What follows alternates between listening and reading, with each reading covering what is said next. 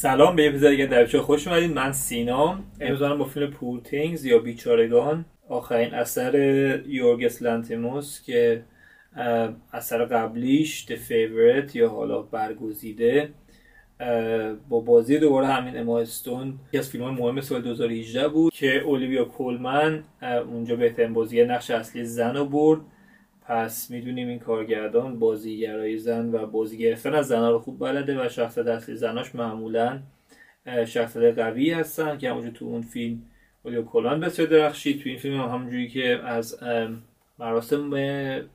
گلدن گلوب و جوایز دیگه که این چند وقت بفتا انجام شده میدونیم که اما استون هم جزو شانس‌های اصلی برنده شدن جایزه اسکاره و یه دوگانگی پیش اومده بین طرفدارا که لیلی گلدستون بر ببره برای بازی در فیلم قاتلین مایک کامل یا اما استون، که حالا من نظرمو تو ویدیوی اسکار گفتم، اینجا هم دوباره نظرمو میگم. سعی میکنم اول بدون اسپویل فیلمو بررسی کنم تا جایی که میتونم و از یه جای بعد اسپویل داره. قراره خیلی ویدیو طولانی باشه. یه کوچولو راجع به هدف فیلم و داستان فیلم صحبت میکنیم، یه ذره راجع به پرفورمنس بازیگرا حرف میزنم، یه کوچولو هم راجع به دوربین فیلم و نحوه فیلم برداری فیلم صحبت میکنم که خیلی به نظرم فیلم برداری خاصی داشت و میدونم خیلیاتون دوست دارین بیشتر راجع بهش بدونید. بدون هیچ وقفه دیگه بریم سراغ اصل کار. نو بلا This is Mister McCandles. Hello Bella. دو. خب داستان فیلم راجع به بلاس، شخصیت اصلی، با بازی فوق‌العاده اما استون که تونسته اون کودکی رو خوب در بیاره، اون رشد به مرور زمان خوب در بیاره و یکی از بهترین بازیگریایی که در این چند وقت اخیر من دیدم از بازیگری زن مخصوصا و خود اما استون هم که یکی از بهترین بازیگریاش تو این فیلم انجام داده به نظرم و اون حس تا... تغییر رو درش می‌بینیم، حس رشد رو درش می‌بینیم. فیلم چندین پرده مختلف داره که در هر پرده یک رشد و یه اتفاق جالب و مجزا تقریبا میفته. من به نظر میاد که نقطه قوت‌های فیلم بازی ویلیام دفو بود، حداقل در اولای فیلم که تونستیم خوب وارد این دنیا شیم. یه شخصیت شبیه فرانک فرانکشتاین و دکتر جراح دیوانه که می‌بینیم خوکو به خروس پیوند زده، سگو با باز پیوند زده و هر بازی این شکلی داره که حتی توجیهش برای اتفاقی برای بلا افتادم و جوری که بلا رو کرده، یه جنازه دست اومد که با بچه تو شکمش، تنها تصمیمی که میگرفتم همین بود، یعنی براش خیلی عادیه. یعنی خودش مدام خدا مینامه در فیلم و جمله کلیدیش هم همون بود دیگه که آدم به مکس اول فیلم گفت گفت که تو به خدا اعتقاد داری یا نه و این برآیند این جمله رو در اواخر فیلم و در ادامه فیلم دیدیم، به خاطر اینکه خب این داستان فرانکشتاین توری معمولاً به همون برمیگرده که تو عقاید دینی و بازی دخالت در خلقت، در واقع که پیوند زدن اعضای مختلف بدن به هم دیگه و پیوند زدن حیوانات به هم دیگه، اون ماجراها دستکاری خلقت و یه موضوع مجزاییه که توی این فیلم تقریبا بهش میپردازه که آیا پیوند زنده نگه داشتن یک انسان به هر قیمتی چقدر درسته، که حالا اونجا حق انتخاب داشتن که بزن بچه‌م بمیره ولی بچه رو مغزش پیوند زدن به مغز مادری که خب خودش کشته. A dead body and a live infant. It was obvious. It was. Take the infant's brain out and put it in the full-grown woman. تقریبا پرده اولش بود داریم کاور میکنیم. خیلی اگر ترس از اسپویل داریم به خاطر حرفایی که من میزنم، این بحثا خیلی بحثای اولیه فیلم و بحثای خیلی پیچیده‌ای تو فیلم هست، ولی اگر باز اسپویل به نظرتون داره میشه براتون، اول فیلم رو ببینیم بعد این ویدیو رو، که البته فکر کنم اکثرا فیلمو دیدین و در این ویدیو رو میبینید. یه ذره جلوتر مکس یا اون کارآموزی که اونجا بود وارد داستان میشه که اونم نراتیو خیلی جالبی داره، عشقی که به بلا پیدا میکنه به خاطر سادگیش و خالص بودنش، حس جالبیه و خیلی راحت قبول میکنه کارایی که این دکتر گادوین داره انجام میده، اون خدا با بازی ویلیام دفو، خیلی جالبه. ولی داستان از جایی شروع میشه و شکل میگیره که کاراکتر دانکن با بازی مارک رافالو وارد بازی میشه و کاملا اون حس نوجوانی رو در بلا ترویج میکنه که آقا الان بعد برم بذار بگردن دنیا رو، بیشتر یاد بگیرم، بیشتر بیاموزم، چیزی که مکس بهش کوچولو داده بود و با احتیاط دانکن داشت بهش با آغوش باز میداد و اصلا اون خلوصش و اون حس کنجکاویشو برمی‌انگیخت. خیلی به نظر من داستان از اونجا شروع شد. یه کوچولو قبل اینکه برم راجع به کلیت داستان حالا حرف بزنیم، برای خلاصه داستانی تقریبا بهتون گفتم، یه ذره از حسایی که فیلم می‌خواست بهتون بگم بهتون گفتم، یه ذره راجع به چیزای فنیش هم صحبت کنم قبل از اینکه پیش بریم. اولین چیزی که بجز گیریم و طراحی صحنه و لباس عجیب غریب فیلم به چشم میاد، فیلم برداری فیلمه که به نظر من و نامزدم شده برای اسکار و به نظرم یکی از خاصه این فیلم برداریه که در چند وقت اخیر دیدیم. یه کوچولو ست دیزاین و فیلم برداری و این ماجرا منو یاد فیلم‌های وس اندرسون مینداخت. وس اندرسون قرینگی داره که دوست داره قرینه باشه صحفه و اینا، که این اینجا نداره مسلماً، ولی یه کوچولو طرز لباس و رنگ و اون اگزاجره بودن همه چیزای فیلم از میگم صحنه گرفته تا بازیگری سبک فیلم وس اندرسون بود. حالا یه کوچولو راجع به فیلم برداری فیلم توضیح بدم که فیلم بردار کار رابی رایان بوده که قبلا در فیلم فیوریت هم با لانتیموس همکاری کرده که اونجا هم خوب نامزد اسکار شدن برای این کار. این فیلم رو روی یه لنز جدید شانزده تا صد و ده میلیمتری زایس فیلم برداری کردن که اون حس زومایی که زیاد ازش رو فیلم استفاده شده چقدر به داستان کمک میکنه به اون بتونه دست بده و اون زومای خیلی شدید رو بتونه انجام بده، از زومایی که تو دانشگاه انجام داده تا کار دیگه کرده که خیلی خاص کرده فیلمو. ولی شاید عجیب ترین لنزی که به جز لنزهای وایدی که استفاده کردن استفاده کردن از لنز فورمل آپتکس استفاده کردن که یه لنز سی و پنج میلیمتریه و اون حالت وقتی که روی ورژن سی و پنج میلیمتری استفاده میکنی اون گردی به داستان میده که اون حسی که از بیرون داری دنیای دیگر نگاه می‌کنی، دنیای واقعی نیست، رو خیلی قشنگ انتقال داد این لنز و به نظرم یکی از تصمیمات روی خیلی باهوش گرفتن. یه نکته دیگه هم که داشت فیلم برداری کار استفاده از نورهای درون صحنه بود. الان مثلا تو این فریم نگاه کنین چند تا نور تو خود صحنه کارگزاری شده، از روی میزا تا روی دیوارا، و کلا این صحنه رقص یکی از قشنگ‌ترین صحنه‌های فیلمی که به نظرم هم از نظر فیلم برداری هم از نظر اجرا یکی از قشنگترین صحنه‌های فیلم بود و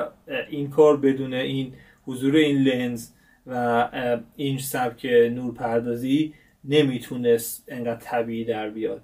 و به نظر من خیلی موفق بوده فیلم برداری فیلم، نورپردازی فیلم و طراحی صحنه و لباس هم، که مخصوصا لباسایی که شخصیت بلا تنشه به نظر من بدون اشکاله و بدون عیب فوق‌العاده قشنگه. یه کوچولو چیزای فنیش بود، اگر باز نکته‌ای شما هم داشتین صد درصد بهم بگین. ولی کوتاه قبل از اینکه برم وارد بحث بعدیشم،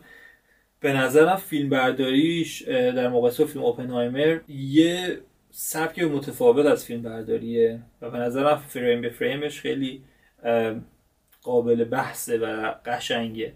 ولی کاری که اوپنهایمر کرده و اون نوآوری‌هایی که اوپنهایمر داشته یه کوچولو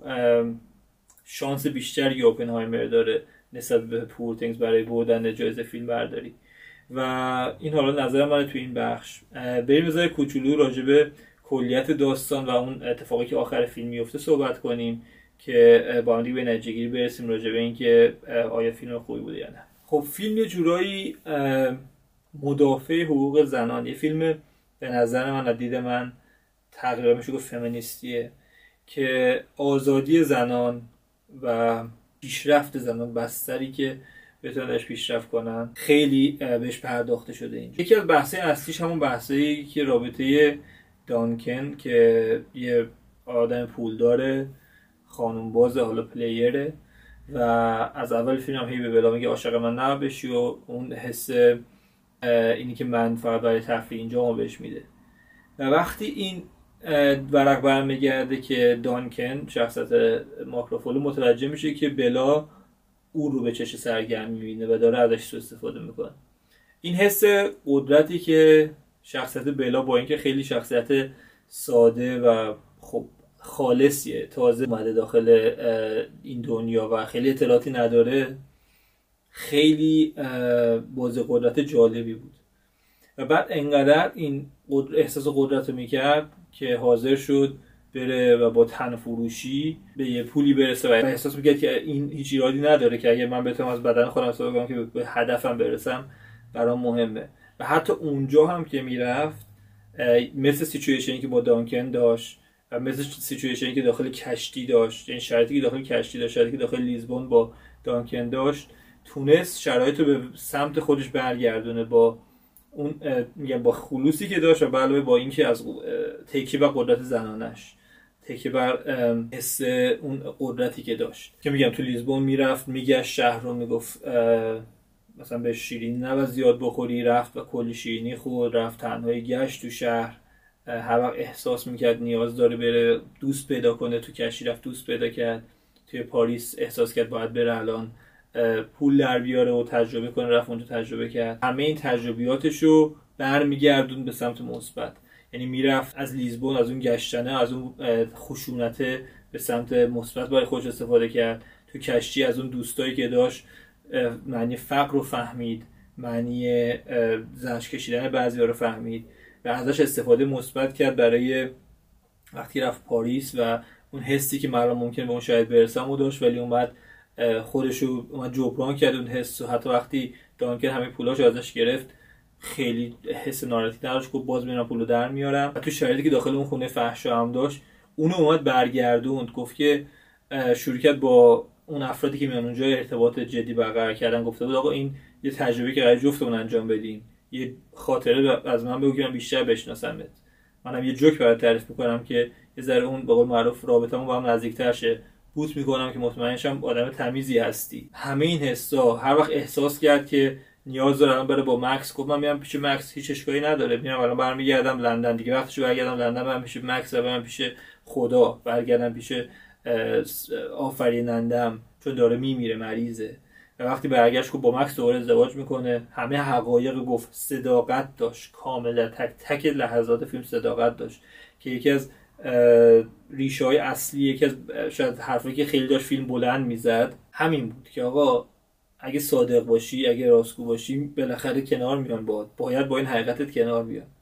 و بعد پرده اون آخر فیلم، داستان آخر فیلم که داستان زندگی ویکتوریا، شخصیت اصلیش بود که حالا خودکشی کرده بود و مرده بود،